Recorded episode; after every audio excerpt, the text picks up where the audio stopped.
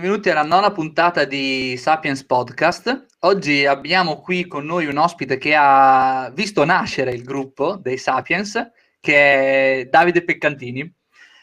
Eh, Davide, ti chiedo subito di prenderti un momento di presentarti agli ascoltatori. Ok, allora, ciao ragazzi, buonasera a tutti. Allora, io mi presento, sono Davide Peccantini, la mia formazione è una laurea magistrale in giurisprudenza all'Università di Trento col percorso europeo e transnazionale e poi una laurea magistrale in scienze storiche.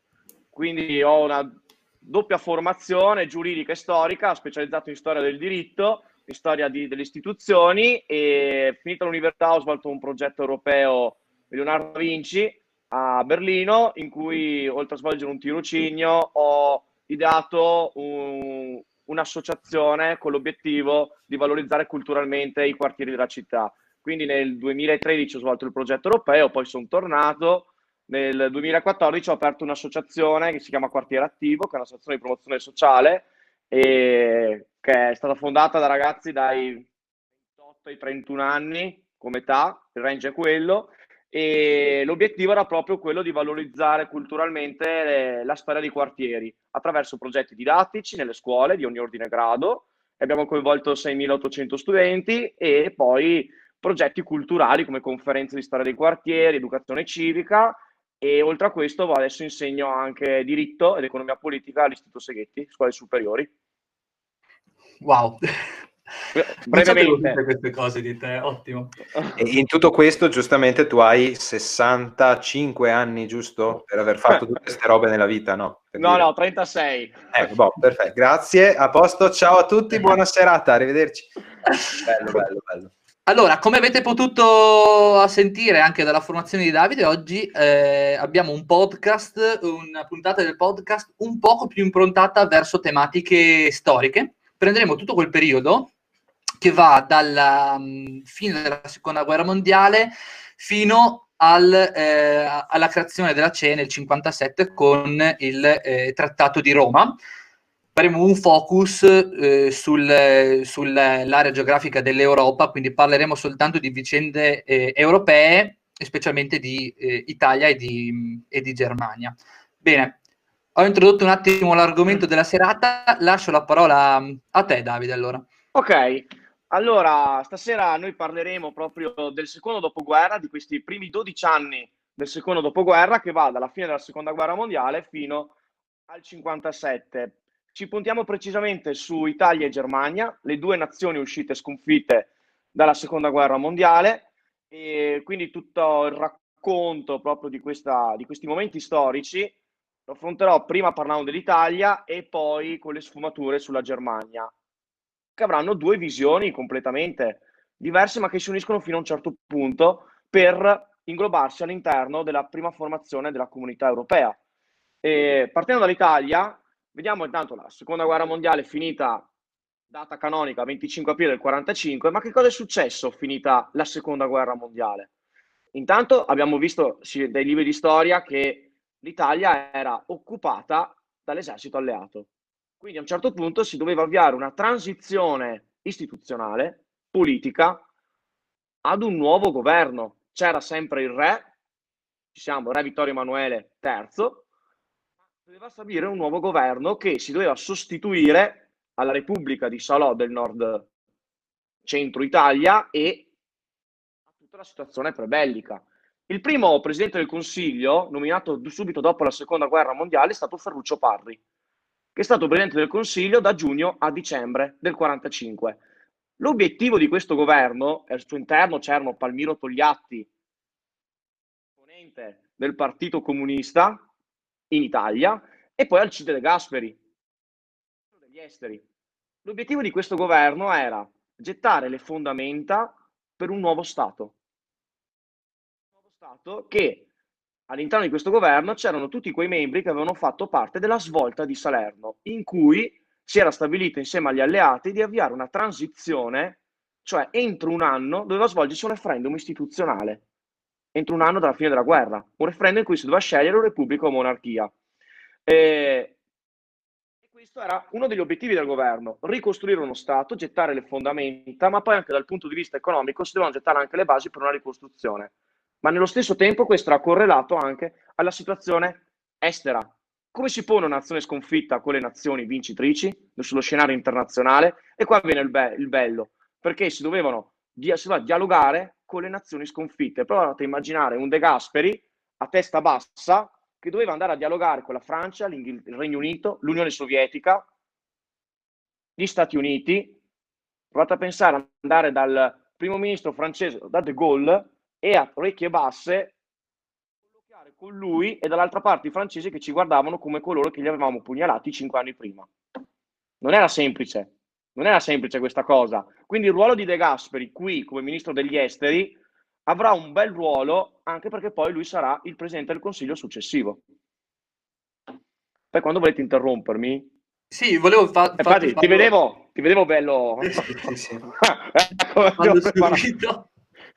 No, volevo chiederti eh, qual è stato, se c'è stato, eh, il ruolo della resistenza rispetto a questo? Cioè, l'Italia è una nazione che sì, è stata liberata dagli, dagli alleati, ma che in realtà anche come in realtà la, la Francia eh, si è dimostrata comunque capace attraverso una guerra civile di, di, di, comunque eh, affrontare quel, sì. quello che erano i, i, fascisti che governavano eh, precedentemente il paese, che avevano comunque dichiarato guerra eh, ai francesi assieme a Hitler. Ecco.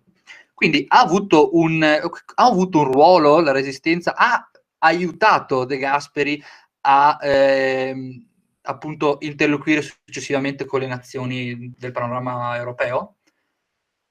Ah, dici nei primi anni? Sì. Proprio sì, nel programma. Beh, allora fai conto che il governo Parri all'interno aveva tutti i componenti delle esponenti proprio antifascisti e il CLN nazionale a quel punto c'era stata una diatriba su scioglierlo subito nel 46 o mantenerlo. Si era, eh, si era stabilito di mantenerlo perché sennò si sarebbe perso quell'unità, diciamo, di resistenza. Infatti il governo Parri nel luglio, subito un mese dopo che la salita al potere, aveva dichiarato guerra al Giappone per farsi vedere di nazione alleata nei confronti delle potenze ancora in, in, in guerra. Quindi già questo era un passaggio a livello internazionale, solo che poi sì, sì. un mese. Beh, dopo comunque eh, il, il, anche i successivi, successivi, la successiva DC e, e Partito Comunista sono stati anche dopo quelle fazioni che attivamente no, hanno partecipato alla, alla resistenza eh, esatto. in Italia. E adesso l'attentato anche di Via Rasello dovrebbe essere passato attraverso appunto le trame del Partito Comunista e della DC, da, da quel che ricordo. In maniera clandestina, sì, sì, ma poi anche l'insurrezione del Nord Italia era stata avviata dal CLN del Nord Italia, ma con elementi del CLN nazionale del Regno d'Italia, del sud, del okay. sud della penisola. E, ma poi fai conto anche che nella conferenza di San Francisco dell'ONU l'Italia non era stata invitata e siamo sempre nell'estate del 45 nonostante ci fosse un nuovo governo e un Regno d'Italia non più con il governo fascista, ma era una nazione sconfitta. Quindi stai là fuori dalla porta, non ti faccio entrare. Sì, però rispetto alla Germania aveva avuto comunque negli anni successivi un trattamento un po' diverso, no? Un trattamento diverso. Eh, allora, fai conto che la Germania, ok, divisa in due, Germania Ovest e Germania dell'Est, quindi c'era stata proprio una uh, una rivincita anche dal punto di vista politico delle potenze alleate, con la suddivisione in tre regioni, in tre zone della Germania dell'Ovest, l'Unione Sovietica, la parte est, Berlino divisa in quattro zone, ma poi dal punto di vista economico, per esempio il bacino della Ruhr, che era quello della, del carbone e dell'acciaio, erano sotto la gestione francese. Sì, sì, sì, ma questo io parlavo di questo differente trattamento Italia-Germania, lo imputavo al fatto che in Italia c'era questa attiva mh, resistenza al fascismo esatto. partigiana e diciamo, cristiana, possiamo chiamarla così, e appunto speravo eh, questa poi dopo avesse aiutato anche l'Italia a, a trattare. Eh, inizialmente, inizialmente no, perché c'erano delle... C'era, poi troverete, quando vi racconterò della conferenza di Londra, del Trattato di Parigi, ci saranno le fazioni, chi era a favore di tenere un'Italia più delle condizioni più eque, ma una fazione che voleva proprio delle condizioni molto dure, ma soprattutto anche sul, sul trattamento dei prigionieri che erano ancora all'estero.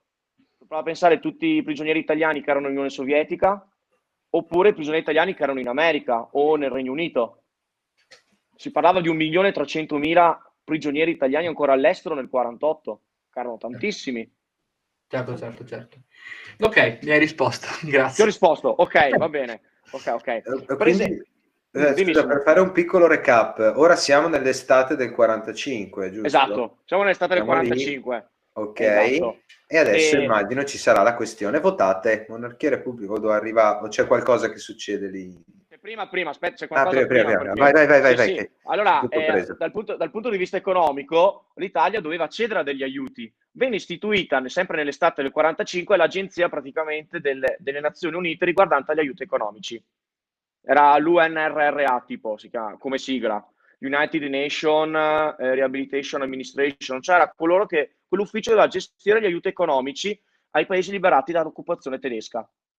E nel settembre del 45 c'è stata la conferenza di Londra e qui le grandi potenze vincitrici devono gestire tutta la, eh, la parte sulle rivendicazioni alle nazioni sconfitte, quindi stabilire i patti, i trattati di pace con i paesi dell'asse. E l'Italia era una situazione di, come ho detto prima, orecchie basse, perché la Jugoslavia, appoggiata dall'Unione Sovietica, Jugoslava di Tito, questo personaggio che aveva eh, gestito la resistenza contro i tedeschi, aveva preso il potere in Jugoslavia e chiedeva la Venezia Giulia, l'Istria, la Dalmazia e Trieste. E dice tutta la questione delle foibe. Poi eh, De Gasperi, quando va a parlare alla conferenza di Londra, chiede: possiamo rimanere la linea di confine del 19, quella stabilita dal patto, dal trattato di Versailles? Loro gli dicono: l'Unione Sovietica dice di no, perché spetta per via delle conquiste, delle acquisizioni e anche dell'occupazione che c'è dell'esercito jugoslavo, quella zona.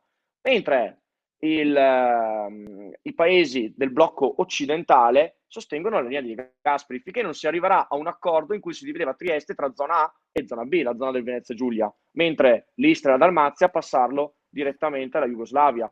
C'erano proprio delle dinamiche politiche in cui interferivano proprio su un blocco proprio a muro nei confronti dell'Italia, d'altra parte una cosa un po' più molle, perché dal punto di vista internazionale, se tu stavi un po' più morbido con l'Italia, sarebbe stato dalla tua parte. Ma hai parlato di blocchi eh, orientale e occidentale. Eh, già adesso abbiamo, mh, si può dire, questi due blocchi contrapposti, quindi Sì, ma lo si già capiva dall'accordo di Yalta del febbraio del 45 su come gestire l'Europa post-bellica. Perché a febbraio del 45 a Yalta si ritrovarono Churchill, Roosevelt e Stalin e già lì c'era una sorta di tensione. Cosa fare dopo la guerra? Come ci gestiamo la Germania? Eh, come- eh, già, lì, già lì si vedeva qualcosa. Come ok. trattiamo il rientro dei prigionieri, per esempio? Sì, sì, sì, sì, certo, certo. Ok, ok. No, ignoranza mia, non, non pensavo fosse già così presente eh, l'area di influenza sovietica e americana in Europa. Eh sì, eh, fai conto che i nazisti... Ma è proprio perché, scusami, è proprio perché avevano ancora truppe in Francia, in eh, Repubblica Ceca, eh, e che quindi riuscivano a... Sì, allora, già- allora nel febbraio, dice nel febbraio del 45, Sì. eh, nel febbraio del 45 l'obiettivo era vincere la guerra, quindi era cosa che li accomunava. Poi quando hanno cominciato a, a discutere cosa facciamo dopo la guerra, su come ci gestiamo i vari blocchi contrapposti, Europa occidentale, Germania, Italia, Cecoslovacchia, i nuovi territori da annettere ai vari paesi, delle- dei nuovi territori alla Polonia, come gestiamo il tutto? Che governi possi- si bisogna instaurare? Governi democratici, però con quali partiti? Ok, ok. Ok, quindi ci sono tutte delle dinamiche che poi si ripercuotono dal 40 dal- dall'aprile del 45 in poi. L'Italia doveva decidere occidentale o stare con il blocco sovietico. E già lì lo vedremo però nel 48. Per come veniva trattata alle varie conferenze internazionali, il blocco più morbido era quello del blocco occidentale. Ok. Ok, e siamo, pensa, nel periodo transitorio adesso, prima della, dell'approvazione della Costituzione. Penso sono tre anni che non vengono tanto bene analizzate, perché poi il governo Parri finisce nel dicembre e a dicembre arriva De Gasperi come Presidente del Consiglio. Quindi lui adesso si muove proprio come capo del governo, con l'esperienza da Ministro degli Esteri. Certo, certo, certo. Eh, e, e nel suo governo tu fai conto che poi ha, ha dovuto gestire il referendum del 2 giugno, in cui si doveva scegliere monarchia o repubblica. E lì sappiamo chi ha vinto, la repubblica, ma nello stesso tempo un'assemblea costituente in cui lui doveva interloquire con questi rappresentanti, padri costituenti che oltre a scrivere il compito della Costituzione dovevano anche decidere sull'approvazione dei trattati di pace. Quindi una cosa che non si analizza mai è che l'Assemblea Costituente, che alla fine era il Parlamento in vigore in quell'epoca, che aveva il compito di scrivere la Costituzione, doveva decidere anche sul, sui trattati di pace, ma soprattutto anche sulla gestione anche delle vecchie colonie. Cosa facciamo delle vecchie colonie? Avevano poi dei cittadini italiani rimasti nelle ex colonie, oltre a quelli prigionieri, milioni di prigionieri all'estero. C'era tutta una gestione che provocava anche delle eh, dinamiche sociali, perché poi questi devono tornare e dovevi dargli assistenza. Quindi c'era tutta una gestione di questo. In un paese che comunque economicamente era a terra. A terra, esatto, era completamente a terra. Sempre guardando sempre De Gasperi, nella politica estera c'era la conferenza di Parigi. Uno dei suoi obiettivi era quello di dimostrare alle potenze alleate che lui rappresentava un governo staccato dall'Italia fascista, ma che rappresentava anche la volontà del popolo. Quindi una nuova Italia. E questo è quello che lui voleva far vedere. Il problema è che la Jugoslavia vi ho già detto che cosa voleva. L'Unione Sovietica appoggiava la Jugoslavia. La Francia ce l'aveva per la pugnalata del 40. E in più ha voluto infatti anche dei territori dall'Italia. Nello stesso tempo, pensate, c'era De Gaulle che voleva annettersi la Valle d'Aosta. Eh, De Gaulle è un personaggino. Eh, De Gaulle voleva annettersi la Valle d'Aosta, ha fatto un anno e mezzo, dal 45 al 47, a voler proprio l'annessione della Valle d'Aosta alla Francia.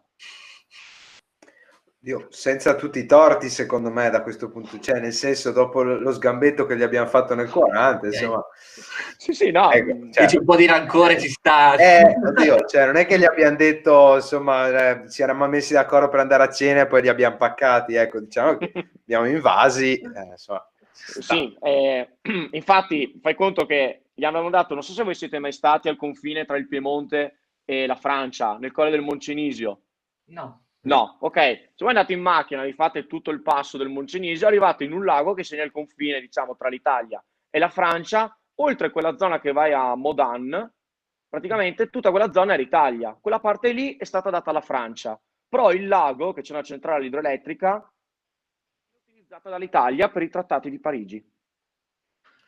Ah, quindi noi ci siamo tenuti la centrale idroelettrica, c'era già la centrale idroelettrica. Siamo. Sì, ah, sì, lago. lire su Monopoli, la centrale idroelettrica. Eh, no, sei, sei, anche, sei anche, insomma, tutto quanto. Fai soldi al Monopoli. Fai soldi al Monopoli. E, e, quindi alla fine com'è che abbiamo tenuto tutta la parte, penso magari la parte or- nord-orientale e non abbiamo ceduto alla Jugoslavia? Cos'è stato che ha fatto... Eh, te- allora, è stato gli alleati americani soprattutto eh, concordarono con le potenze del blocco sovietico, quindi l'Unione Sovietica e la Jugoslavia, una linea di demarcazione. La zona A, cioè il territorio libero di Trieste, che comprende la parte di Trieste, quella sottile linea di terra di confine che c'è a Trieste, avete presente Venezia Giulia, e poi la parte costiera fino alla zona dell'Istria. Costiera. La zona A è quella che abbiamo noi, la zona B è quella che adesso è tra Slovenia e Croazia. Però il problema era, ma tutti gli, i cittadini italiani che erano a Pola, tutta quella zona lì, presero, si imbarcarono, lasciarono tutto e andarono in Italia con tutto quello che è successo. Eh, certo. c'era stato la, eh, tipo a Bologna, se voi andate al museo a Trieste che parla proprio della, dell'esodo istriano, uh, c'è una, un racconto che è rimasto molto impresso perché quando arrivavano a Bologna i bambini con le mamme, c'erano in stazione persone di Bologna che gli urlavano fascisti, fascisti, andatevene e rovesciavano il latte destinato ai bambini sulla banchina, cioè proprio sul, sul marciapiede del, del, tren, del, del binario. Minchia. Cioè non erano stati accolti molto bene. E questo, e questo come te lo spieghi? Cioè, alla fine è un'Italia intera che ripudia in quel momento. Eh... Ma la stessa cosa negli anni, alla fine degli anni 60 agli italiani di Libia, che Gheddafi gli disse entro una settimana dovete andarvene, vi do i soldi per, il, per la nave e ve ne tornate in Italia, furono accolti ai porti urlando, proprio urlavano dietro fascisti, fascisti. Wow. Non, è, non, è, molto trattato. C'è un documentario Rai Storia dell'anno scorso che parlava dei 50 anni dell'esodo libico e fa vedere proprio questo. Quando c'è la giornata delle foibe parlano di questo, ma se andate al museo di Trieste si racconta proprio di questa cosa. Non l'ho visto. Ma eh, senti, rispetto alla, alla, prima guerra mondiale, eh, dove sono state, diciamo, molto pesanti le sanzioni per eh, gli stati sconfitti, c'è, mm-hmm. e poi dopo eh, è successo quello che, quello che è successo, sì. c'è una consapevolezza di fondo del fatto che, perché io, io l'ho vista, perché dopo anche vedendo il piano Marshall che, che è stato eh. proposto successivamente, c'è una concezione nuova di quello che è lo sconfitto in guerra sì, beh, allora fai conto che eh, quelle pesanti sanzioni messe, imposte dopo la prima guerra mondiale, ha fatto sorgere un ragionamento nella società internazionale che non puoi abbatterle totalmente, se no fai nascere un sentimento di rivincita.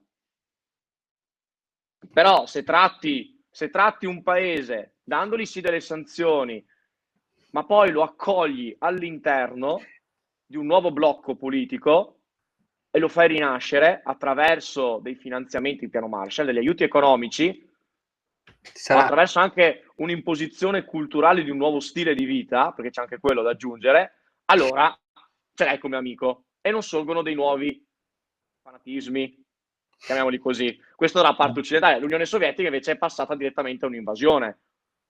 Sì, sì, sì, sì, sì, sì. Eh, sì. Era diversa, ma infatti è la parte dove ci sono state le, le, le rivolte degli anni successivi, no? Budapest. Esatto, eh sì, l'Ungheria in Cecoslovacchia, sì sì, che loro erano proprio delle, volevano stare con il blocco occidentale. Chiaramente, mm. chiaramente. Mm.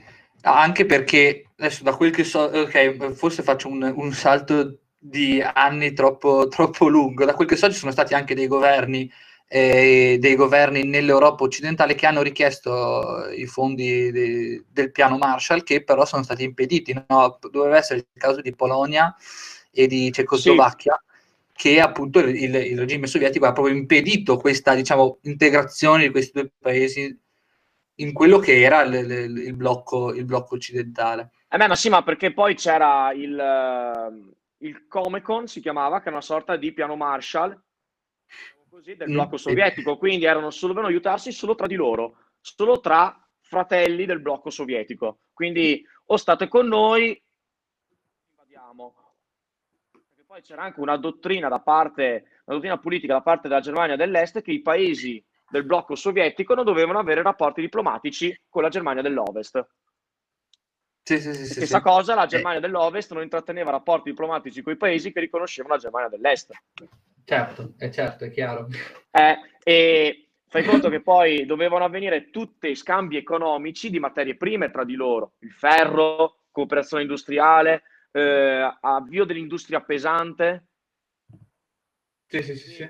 Io avrei una domanda che si collega un po' alla questione coronavirus, perché eh, ad aprile, circa fine marzo, è uscito fuori il tema, cioè si stava ancora discutendo degli eurobond e c'è stata una mm-hmm. lettera da parte di alcuni politici, sindaci, insomma, importanti, e che hanno voluto, tra cui cioè, il capofila era Calenda, di cui, a parte la, la mossa politica che secondo me non è stata così vincente andare a rinfacciare i tedeschi, però era, eh, hanno, cioè diciamo, è stato, eh, si chiedeva ai tedeschi di essere più solidali con noi visto che ai tempi noi gli cancellammo metà debito. Adesso tralasciando la situazione economica in cui siamo, in cui neanche io ci darei fiducia sì. onestamente, però alcuni gli hanno contestato che effettivamente erano, adesso io ti chiedo a te, correggimi e, e spiegaci magari mm-hmm. meglio, da quello che ho capito alcuni contestavano il fatto che erano sanzioni di guerra, però erano un po' diciamo arbitrarie, tra virgolette c'entravamo anche noi in queste, in queste sanzioni, quindi boh, insomma, e dirgli, eh, noi vi abbiamo perdonato, però c'entravamo anche noi con queste sanzioni, sembrava un po' scorretto, oltre che politicamente, insomma, un po' inefficace. Se volevi un po' raccontarci di, di cosa accadde. Sì, allora, guarda, eh, quando c'è, nel, nei trattati di Parigi erano state stabilite, oltre alle, alle prese di territorio, a togliere le colonie, eh, anche dei risarcimenti dei danni per riparazioni di guerra. Quindi, per esempio, l'Unione Sovietica smantellò tutta l'industria pesante della Germania dell'Est, nella parte est, e ci mise sei anni per smantellare tutta l'industria pesante, cioè proprio smantellare l'industria di un intero settore di uno Stato. La Germania dell'Ovest, allora, la Francia prese parte della, della, della, dove c'è l'acciaieria, la Valle della Ruhr, la Saarland. Quindi utilizzò tutto il carbone e l'acciaio, mentre le potenze alleate diedero, chiedono un risarcimento dei danni che erano equivalenti a 500 milioni di dollari, una cosa del genere, cioè cifre molto alte, e la Germania non ce l'aveva i soldi. A quel punto col piano Marshall si annullò il debito, stessa cosa fecero con l'Italia, annullarono il debito per quella politica di integrazione di alleanze per evitare di mettere allo stremo una nazione e averla poi come amica nel breve periodo. Annullando il debito, se la fe- tesero come amiche e Adenauer, che fu il primo presidente della Repubblica di Bonn, la chiamano così la Repubblica di Bonn perché la capitale era Bonn, poté avviare una politica estera di eh, rinascita della Germania a livello europeo. Quindi una delle prime cose fu quella dal punto di vista economico, annullare le sanzioni per avviare una rinascita economica, però solo che ci vollero un bel po' di anni per avviare una rinascita economica. Quindi senza queste sanzioni, cioè con queste sanzioni la Germania non avrebbe potuto rinascere. È stato un bonus che gli è stato dato dall'Inghilterra, dal Regno Unito, dalla Francia e dagli Stati Uniti. Ti ho risposto? Ma, eh, ma quindi, quindi... noi... Cioè, no, scusa. No, no, volevo dire quindi l'Italia non c'entra mm. niente, la lettera che hanno fatto ha dimostrato solamente che erano ignoranti in fatto di storia e che non ci avevano azzeccato. Eh, sì, eh, sì, non hanno, eh, sono stati annullati alla fine i debiti dalle potenze alleate. Quindi nella lettera che hanno scritto, se vi ripetete bene le parole, era stato la Germania, ricordatevi di come vi abbiamo trattato appena finita la guerra, giusto? sono stati tolti i debiti, quindi c'è stata un'amicizia nei confronti della Germania, c'è stato un atto di fiducia per via della politica estera. Adesso in Europa ci dovrebbe essere questa tendenza a una riappacificazione economica da tutti gli stati, soprattutto le potenze forti economicamente. O no? C'è anche da dire che in tutto questo noi Italia ci siamo presi, Calenda in questo caso si è preso tra virgolette il merito di aver dato anche noi Italia facendo parte degli alleati eh, una mano alla Germania, quando in realtà dalle tue parole mi sembra di capire che l'Italia non avesse troppa voce in capitolo nel piano Marshall per dire ma sì dai comunque aboliamo un po' i debiti della Germania se no non si riprende più cioè, nel senso, no, l'Italia... L'Italia, doveva risorgere a orecchie basse. Alzarsi e stare con le orecchie basse. Cioè tu prova a pensare De Gasperi che va davanti alle potenze alleate e gli dice questo trattato è troppo duro. E questi non lo ascoltano nemmeno. Eh. Adenauer, eh, Adenauer si trova a capo di uno Stato della Repubblica di Bonn, occupata in tre zone da Stati Uniti, Francia e Regno Unito. La città di Berlino con tre zone. Deve avere una politica estera, una politica interna e una rinascita economica con la regione della, del Saarland, della Renania, tipo quella dove c'è tutto il carbone e l'acciaio, occupata dalla Francia. Come fai?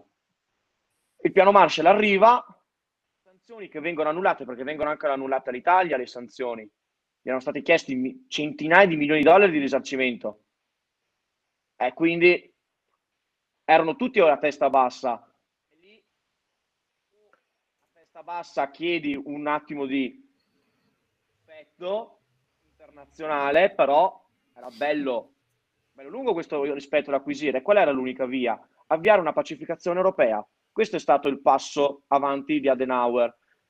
Per far vedere che la Germania voleva risalire dal punto di vista internazionale, era una riappacificazione europea, avviando un'integrazione economica. Questa è stata la base della politica estera di Adenauer, far vedere la Germania a livello internazionale, riappacificandosi con una nemica storica secolare, la Francia, allo stesso tempo mettersi d'accordo con Belgio, Olanda, Lussemburgo, le nazioni vicine, per avviare una politica di cooperazione europea.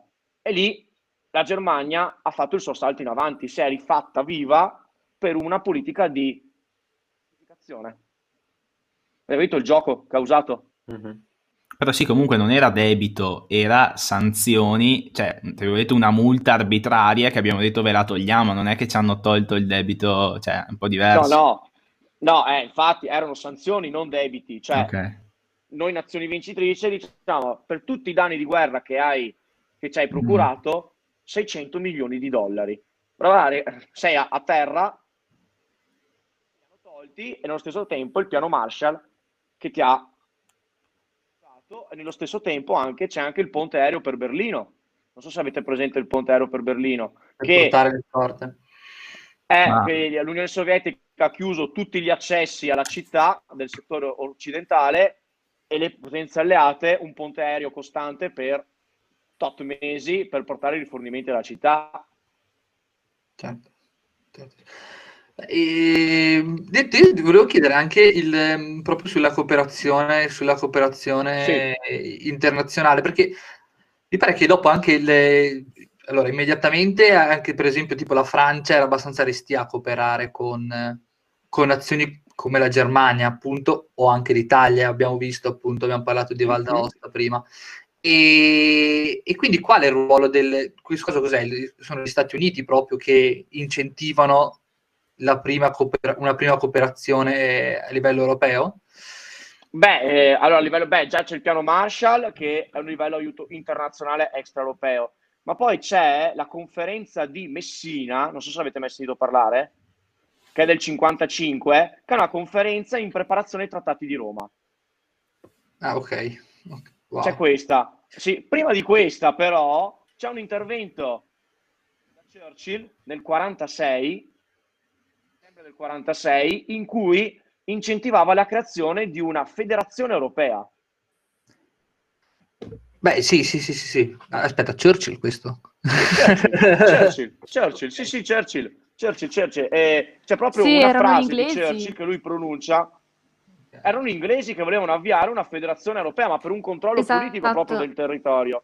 Eh, mi fa particolarmente ridere questa cosa, perché gli inglesi all'inizio erano a favore, con l'integrazione e quant'altro, e adesso poi se ne sono usciti con i referendum, cioè se ne sono usciti, in realtà non sappiamo ancora come ne usciranno, e sono anni che se lo tirano dietro, sembra che cerchino anche di rimandarlo perché non sanno neanche come affrontare la situazione, no, no, però adesso hanno cambiato completamente. 31 dicembre, 31 dicembre sì, uscire sì usciti però non sappiamo bene le conseguenze come saranno.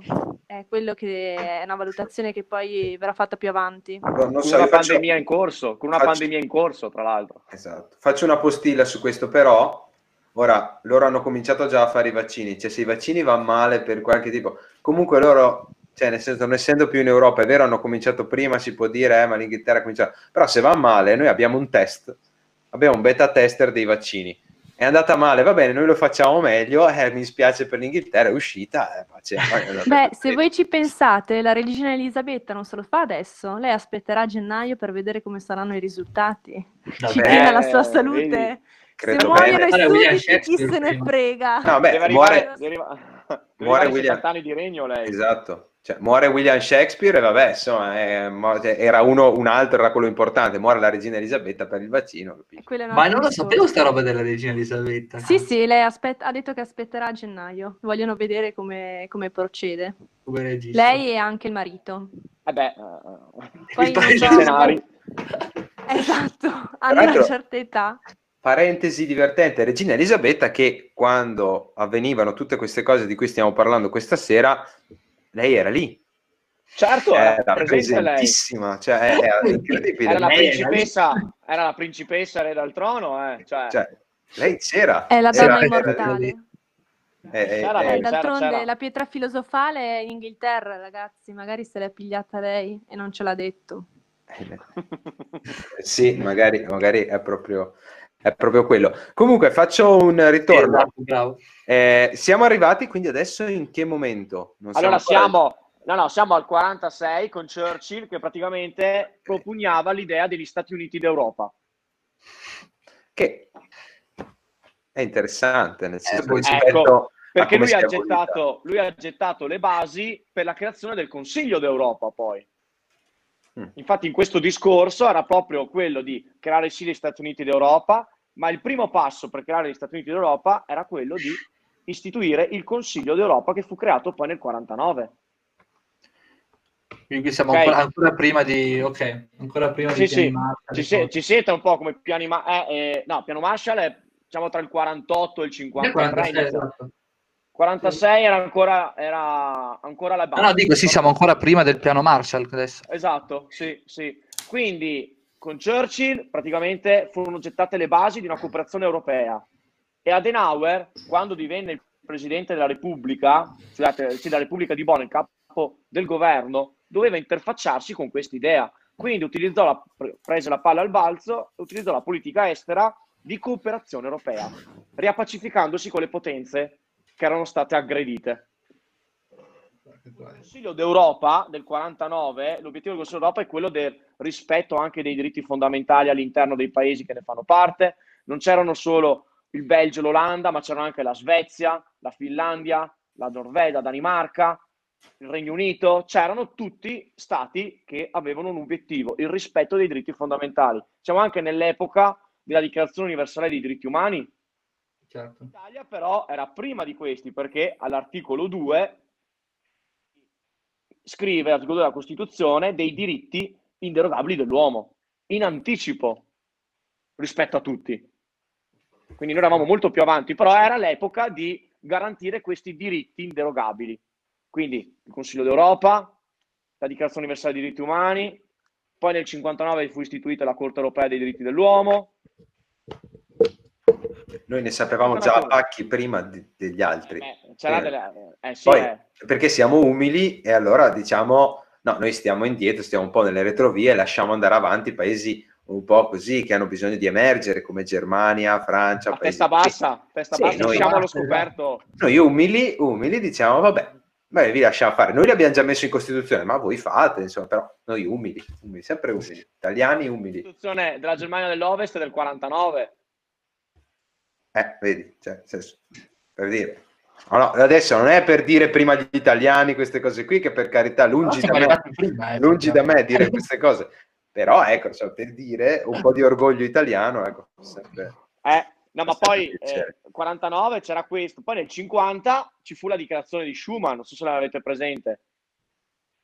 No, no la, la, allora, la dichiarazione di, mm. di, Schuman, che era il ministro degli esteri francesi, che è chiamato il signore d'Europa, praticamente lui cosa, ha fatto questa dichiarazione in cui si doveva creare una nuova Europa dedita alla pace, alla comunione, all'armonia tra i popoli, in cui c'era una sola idea, la solidarietà.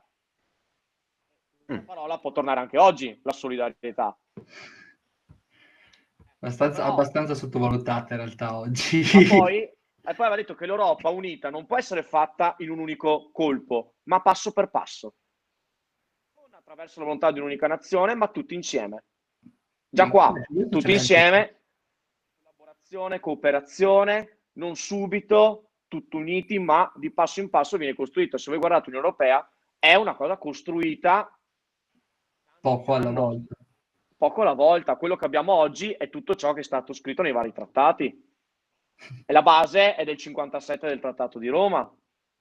Esatto. Ma in più, mm. la prima cosa che Schuman, anche qua, ministro degli esteri francesi, eh, aveva propugnato era quello, la solidarietà tra la Francia e la Germania, riappacificarsi. Stessa cosa seguiva Adenauer. Eh certo. Ma eh, in realtà non è assolutamente scontato. Cioè, il, il, problema lì è dopo spiegare alla popolazione francese che aveva vissuto le, l'occupazione tedesca che dovevano andare amore d'accordo con eh, i tedeschi. Eh, eh, tu prova a pensare a chi aveva vissuto le due guerre, che si era visto i tedeschi alle porte di Parigi nella prima guerra mondiale, i tedeschi che avevano occupato Parigi. Eh, cioè, sì, era? Cioè, eh, eh. probabilmente se, eh, cioè, magari hai in famiglia gente che con i tedeschi ci ha anche combattuto e non, non deve essere facile, non deve essere facile. Ma penso facile. che tuttora non lo sia neanche ancora facile. Cioè, l'Europa mi sembra che adesso come adesso sia, sia a un livello tale da dire è sicuramente realizzato quello che Schumann, giusto si chiama Schumann, sì. quello che Schumann desiderava all'epoca però siamo ancora tanto indietro rispetto a quel concetto lì, cioè il concetto di una solidarietà europea, a livello anche eh. di cultura di popolo, non solo a livello economico, che per carità. Ma che poi eh, per, per, par- per, arrivare alla creazione dell'Europa si doveva partire dal punto di vista economico, perché dal punto di vista economico una delle guerre praticamente tra la Francia e la Germania che erano scoppiate, quella del 1870, che era la guerra franco-prussiana, la prima guerra mondiale, nella seconda guerra mondiale era proprio il bacino della Ruhr e il carbone l'acciaio. Cosa vi viene in mente col carbone e l'acciaio? Eh, Infatti, esatto. Sì, ho risposto giusto. Fare... La cieca. Esatto. Se, ponevi sotto controllo una cooperazione tra per, la, per, per il carbone e l'acciaio, Germania, Francia, accordi economici su questo e più ci integravi anche gli stati vicini come il Lussemburgo, l'Olanda e, e anche il Belgio, più metici. Nel Lussemburgo c'era un ministro degli esteri che era Bech, che aveva un'idea, il paese Lussemburgo è così piccolo, come possiamo metterlo sullo scenario internazionale? Attraverso degli accordi economici con le grandi potenze e in più stabilire una capitale, la capitale del Lussemburgo, come sede di un'istituzione europea. Ma infatti del carbone e l'acciaio loro hanno pensato di metterli sotto comune gestione proprio per evitare che la Germania o qualsiasi comunque altro paese, ma per lo più la Germania perché si trovava in quelle zone lì, eh, usasse questi materiali per un'altra guerra mondiale. Quindi esatto. alla fine si voleva proprio garantire la pace sul territorio europeo, sono partiti da un'integrazione economica, poi pian piano c'è stata un'integrazione politica non completa, perché ad esempio se penso a... com'è che si chiama quell'ambito? Quella di... Oddio, se mi sentisse il mio professore mi ammazzerebbe. Eh, quella di difesa e sicurezza comune a livello europeo. Noi abbiamo, uh, abbiamo avuto... La NATO, l'ONU? La Na- no, c'è la NATO del patto atlantico, no, no, no, no, a livello europeo, di a livello europeo di difesa. L'esercito europeo... Le... Che, loro, che praticamente gli stati, eh, gli stati europei che fanno parte dell'Unione Europea non vogliono mettere eh, sotto controllo dell'Unione Europea il settore della difesa e sicurezza nazionale, quelli, quello per quanto riguarda l'esercito. Quindi diciamo che l'integrazione okay. non si è avvenuta completamente su tutti i piani e anche su altri bisogna lavorare, però effettivamente, come hai detto te, sono partiti con un'integrazione economica all'inizio. Che era quella più semplice alla fine, perché esatto. da lì esatto. partiva tutto. Esatto. E sulla difesa... Firmato... Eh, non è stato firmato recentemente qualcosa sulla difesa, su un esercito comune europeo? Sì, l'anno scorso, l'anno scorso era stato, sì, era stato firmato l'anno scorso, però poi non è stato più attuato da, ratificato dai vari parlamenti, ah, perché okay. il trattato non può essere ratificato dai singoli parlamenti. Ci sono altre questioni a cui bisogna risolvere adesso. Sì, sì, eh, io questa, questa, cosa l'avevo chiesta, a, cos'era Pippo, un generale che era venuto a scuola nostra? Comunque un'alta esatto. carica de, dell'esercito italiano è venuta, allora gli ho fatto la domanda, gli ho detto ma perché se, cioè, c'è questa frizione? E lui fa che, vabbè, a parte che probabilmente, cioè, diciamo che non, non mi sembrava totalmente europeista, anche se comunque cioè, mi ha spiegato e mi fa che eh, manca proprio, secondo lui, la, eh, l'integrazione, cioè lui ha detto che serve prima l'integrazione politica e poi l'esercito, non puoi mettere, io perché io ho chiesto, non si potrebbe mettere l'esercito come traino e lui mi fa no, è praticamente una delle ultime cose che deve avvenire. L'ultima. E infatti in realtà sarebbe, cioè in realtà l'Europa è un suo, penso sia una delle lacune più grandi, la sua debolezza in politica estera, perché esatto. si vede, già non riesce a difendersi dalle questioni interni, più non riesce, sembra, sembra troppo debole, più soprattutto anche servirebbe un fronte mediterraneo per monitorarlo in modo efficiente. Quindi niente, servirebbe prima quella politica, purtroppo poi dovrebbe essere una delle ultime cose, anche se si spera possa arrivare presto. Eh, beh, già ne parlavano negli anni 50 dell'esercito europeo di difesa, solo che c'era il, la questione armare o no la Germania?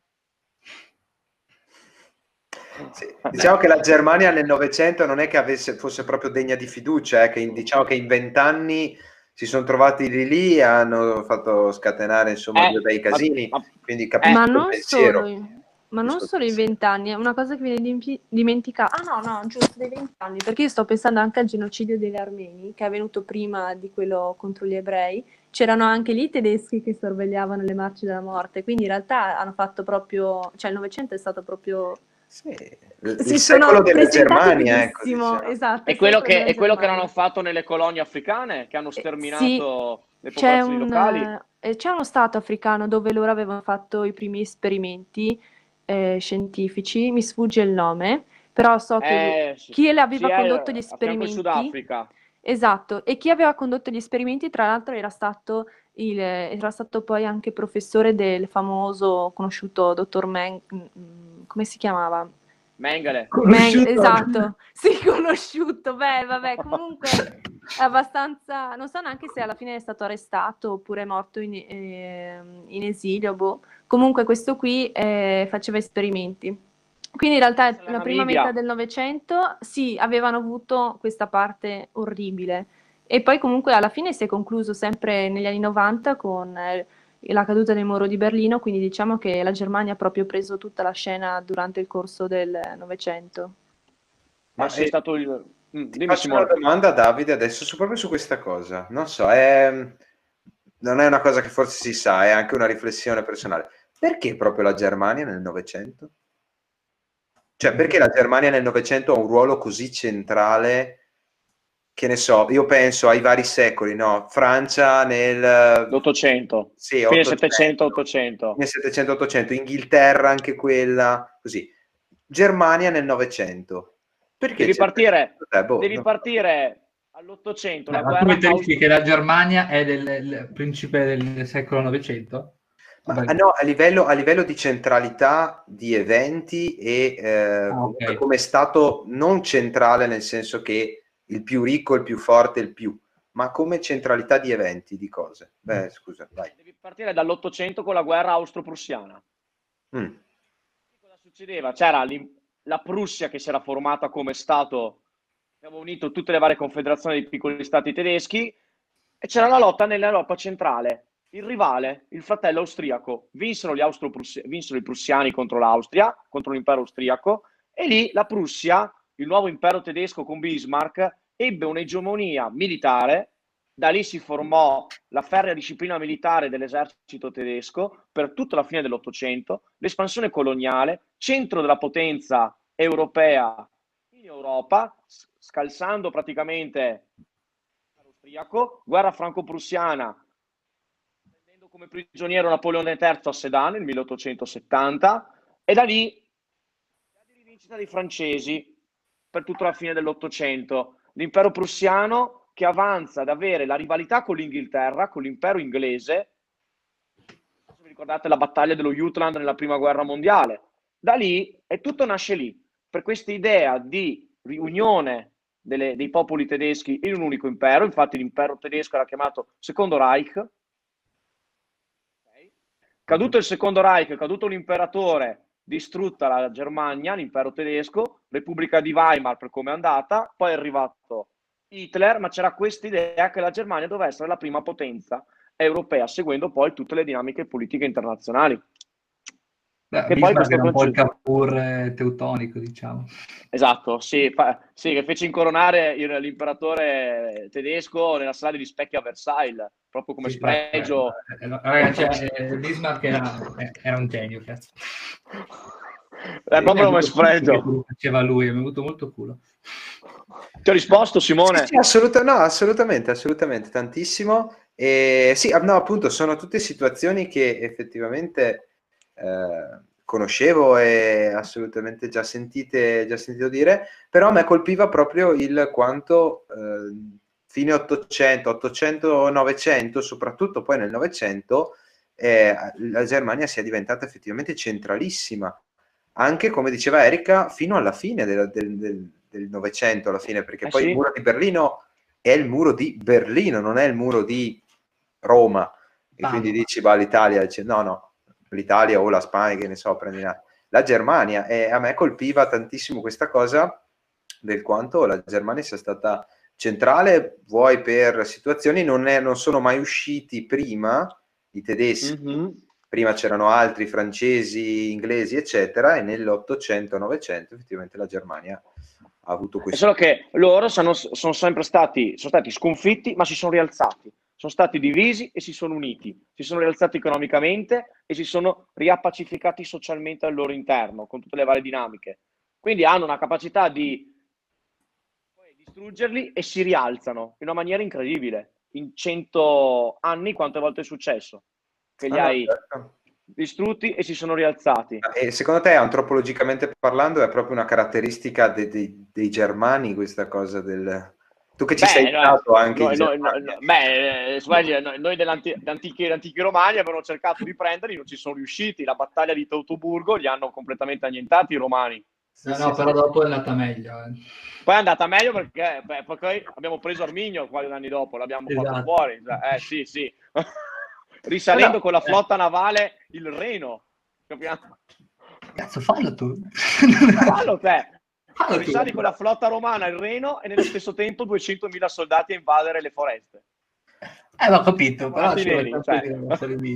Eh, però a me colpisce questo proprio, questa, questa antropologia de, del, del, germano, del tedesco che, che si ria. È incredibile, è incredibile. Però se Quando... io sono stato per esempio a Berlino, questa cosa qua l'ho vista di una c- città che è rinata rispetto a quello eh, che era... Berlino è l'esempio lampante da come città che è stata distrutta, ricostruita, ma nello stesso tempo si evolve velocemente, perché tu vai ogni anno qualcosa di diverso. Adesso se ci vai stanno ricostruendo il castello dei re prussiani. Quella zona lì quella zona lì cosa aveva in 100 anni? Castello dei Re Prussiani, ci siamo, 1920, 1945 distrutta, l'hanno distrutto quel castello, hanno costruito il Parlamento della, Berlì, della Germania dell'Est, caduto il muro l'hanno lasciato abbandonato quel palazzo, poi con la scusa che c'era l'amianto l'hanno abbattuto, hanno fatto un parco e cinque, sei anni fa hanno dato l'ok per il progetto di ricostruire il castello dei re di Prussia. Adesso è quasi ultimato, identico a come era, eh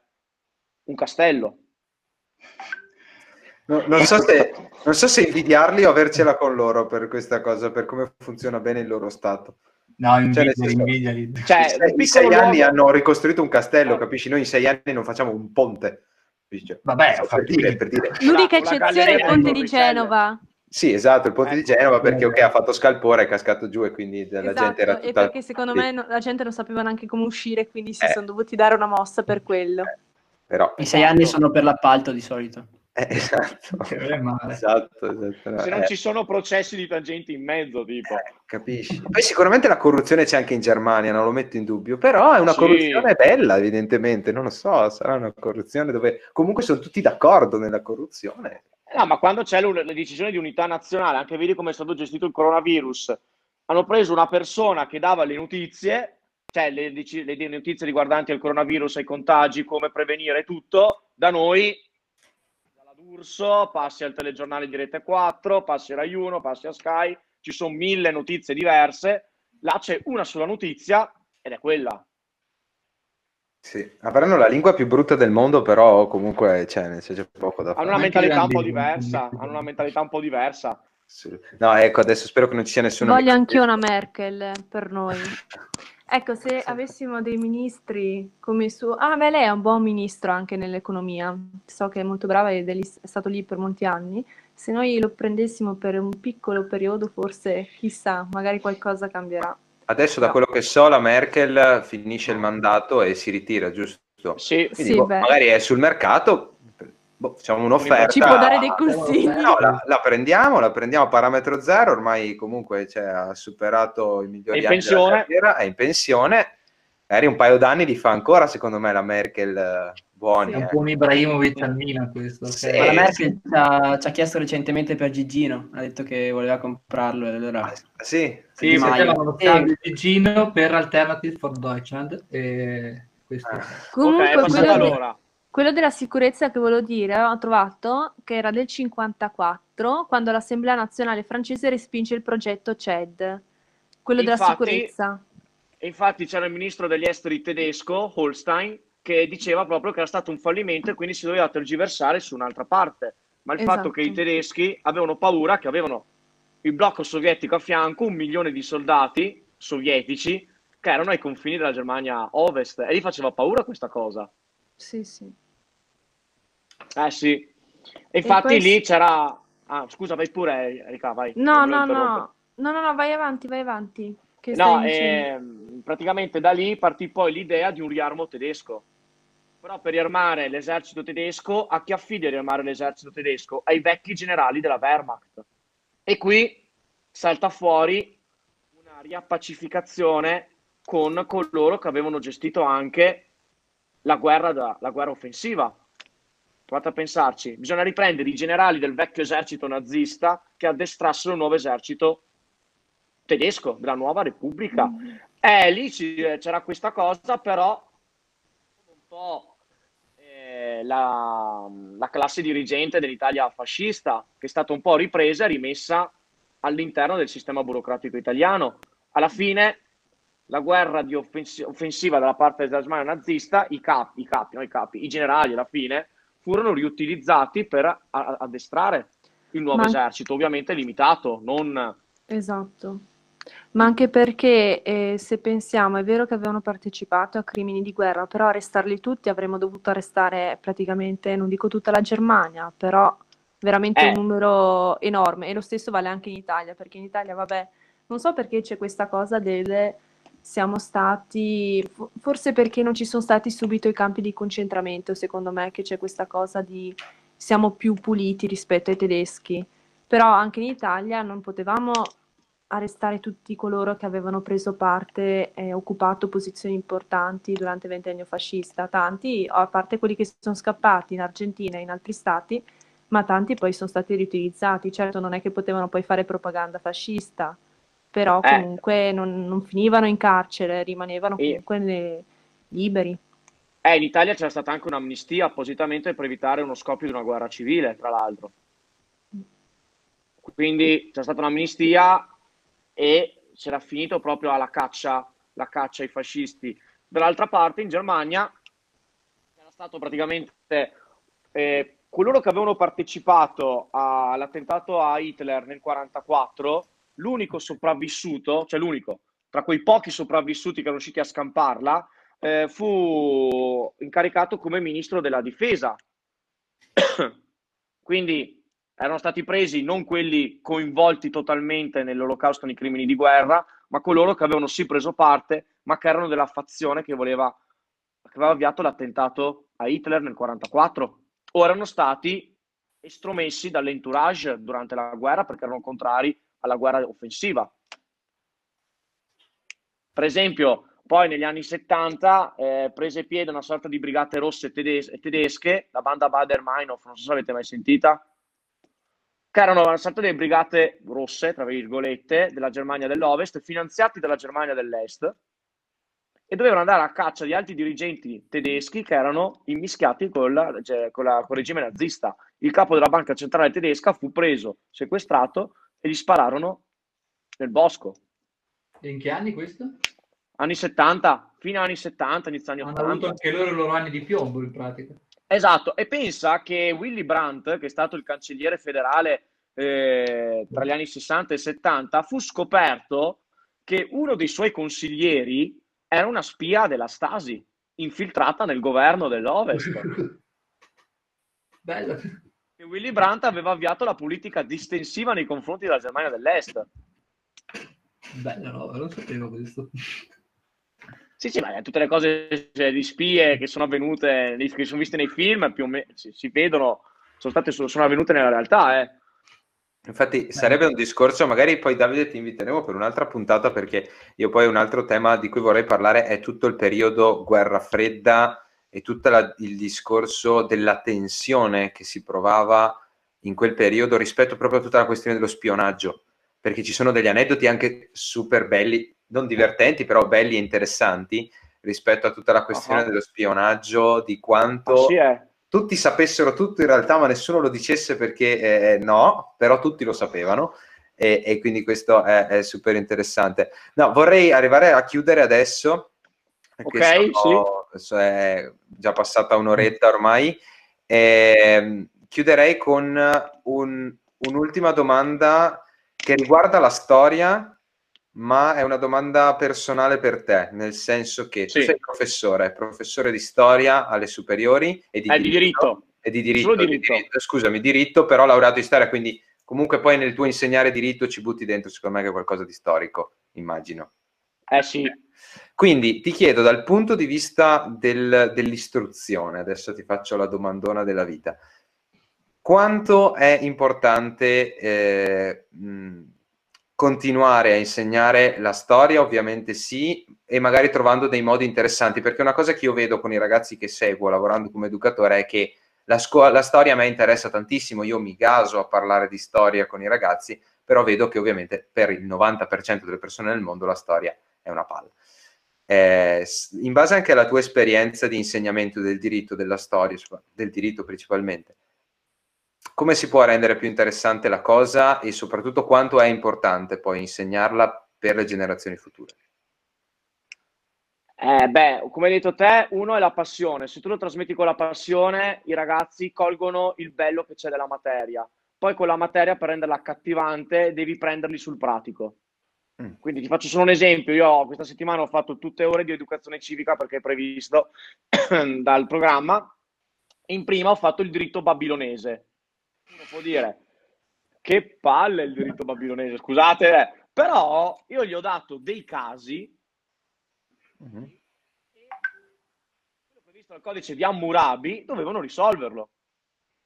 Dai un caso e col codice di Hammurabi lo devi risolvere. E loro entrano in un trip in cui solo a sentir parlare di schiavitù, dico, ma come la schiavitù?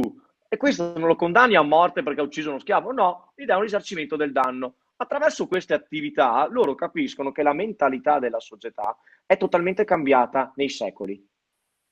Quindi già solo il fatto che pensano lo schiavo no, non vieni condannato a morte per l'uccisione di uno schiavo e per una persona normale, sì, già gli fai mettere un meccanismo in testa di ragionamento e di apprendere una cosa in maniera diversa. Beh, io, io, allora ho un'altra domanda sempre più o meno su questa, su questa falsariga qui, ma perché allora studiare la storia se c'è un... Questo è... Perché, Beh, per... ah, perché studiare la storia?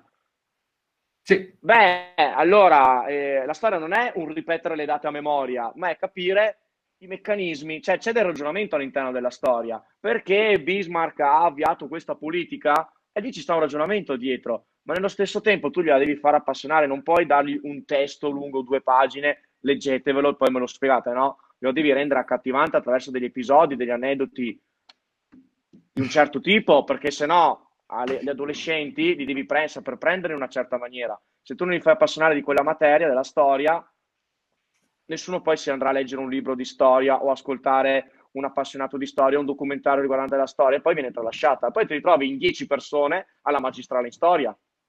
Sì, sì, no, ma io dicevo, dicevo appunto il perché, cioè che utilità, perché studiare la storia, che utilità c'è dietro lo studio della storia, secondo Davide Peccantini all'utilità della storia. Ma guarda, io sono un appassionato di microstoria, quindi di storia dei quartieri. A me piace vedere eh, la società come è cambiata, la mentalità, eh, l'evoluzione proprio anche urbanistica di un territorio. Da lì capisci molto, cioè, e capisci anche solo, pensa solo una cosa. L'evoluzione urbanistica di un quartiere, tu passeggi per un quartiere e non lo guardi come ah, c'è un palazzo, ma riesci a comprendere, ah, attraverso la storia posso capire perché c'è questa via, perché ha questo nome, e quindi lo apprezzi anche in un'altra maniera. Da lì passa anche l'educazione civica. Eh, certo. Lo apprezzi in un'altra maniera certe cose. L'Italia la puoi apprezzare perché siamo in Italia adesso in questa maniera, perché c'è tutta una condizione storica, giuridica, pedagogica dietro. Tu non lo sai, Infatti... non ti... Non ti... Mm. Ah, scusami. Sì? No, che parlavi dei quartieri, infatti io so che a Verona ci sono alcune zone dove sopra i muri c'è tipo, adesso non so se è un'immagine, ma è tipo una lettera, e indicava um, un edificio dove le persone durante bomba- le bombe, cioè quando cadevano le bombe, c'erano eh, bombardamenti, loro potevano tipo rifugiarsi dentro. E so che sono rimaste sì. ancora queste scritte. La R, la R esatto. è proprio del rifugio civile. C'erano dei rifugi in cui c'era la sirena, dovevano tenere le porte aperte per accogliere il tot di persone che poteva ospitare. E c'era una persona addetta per la chiusura della porta del rifugio.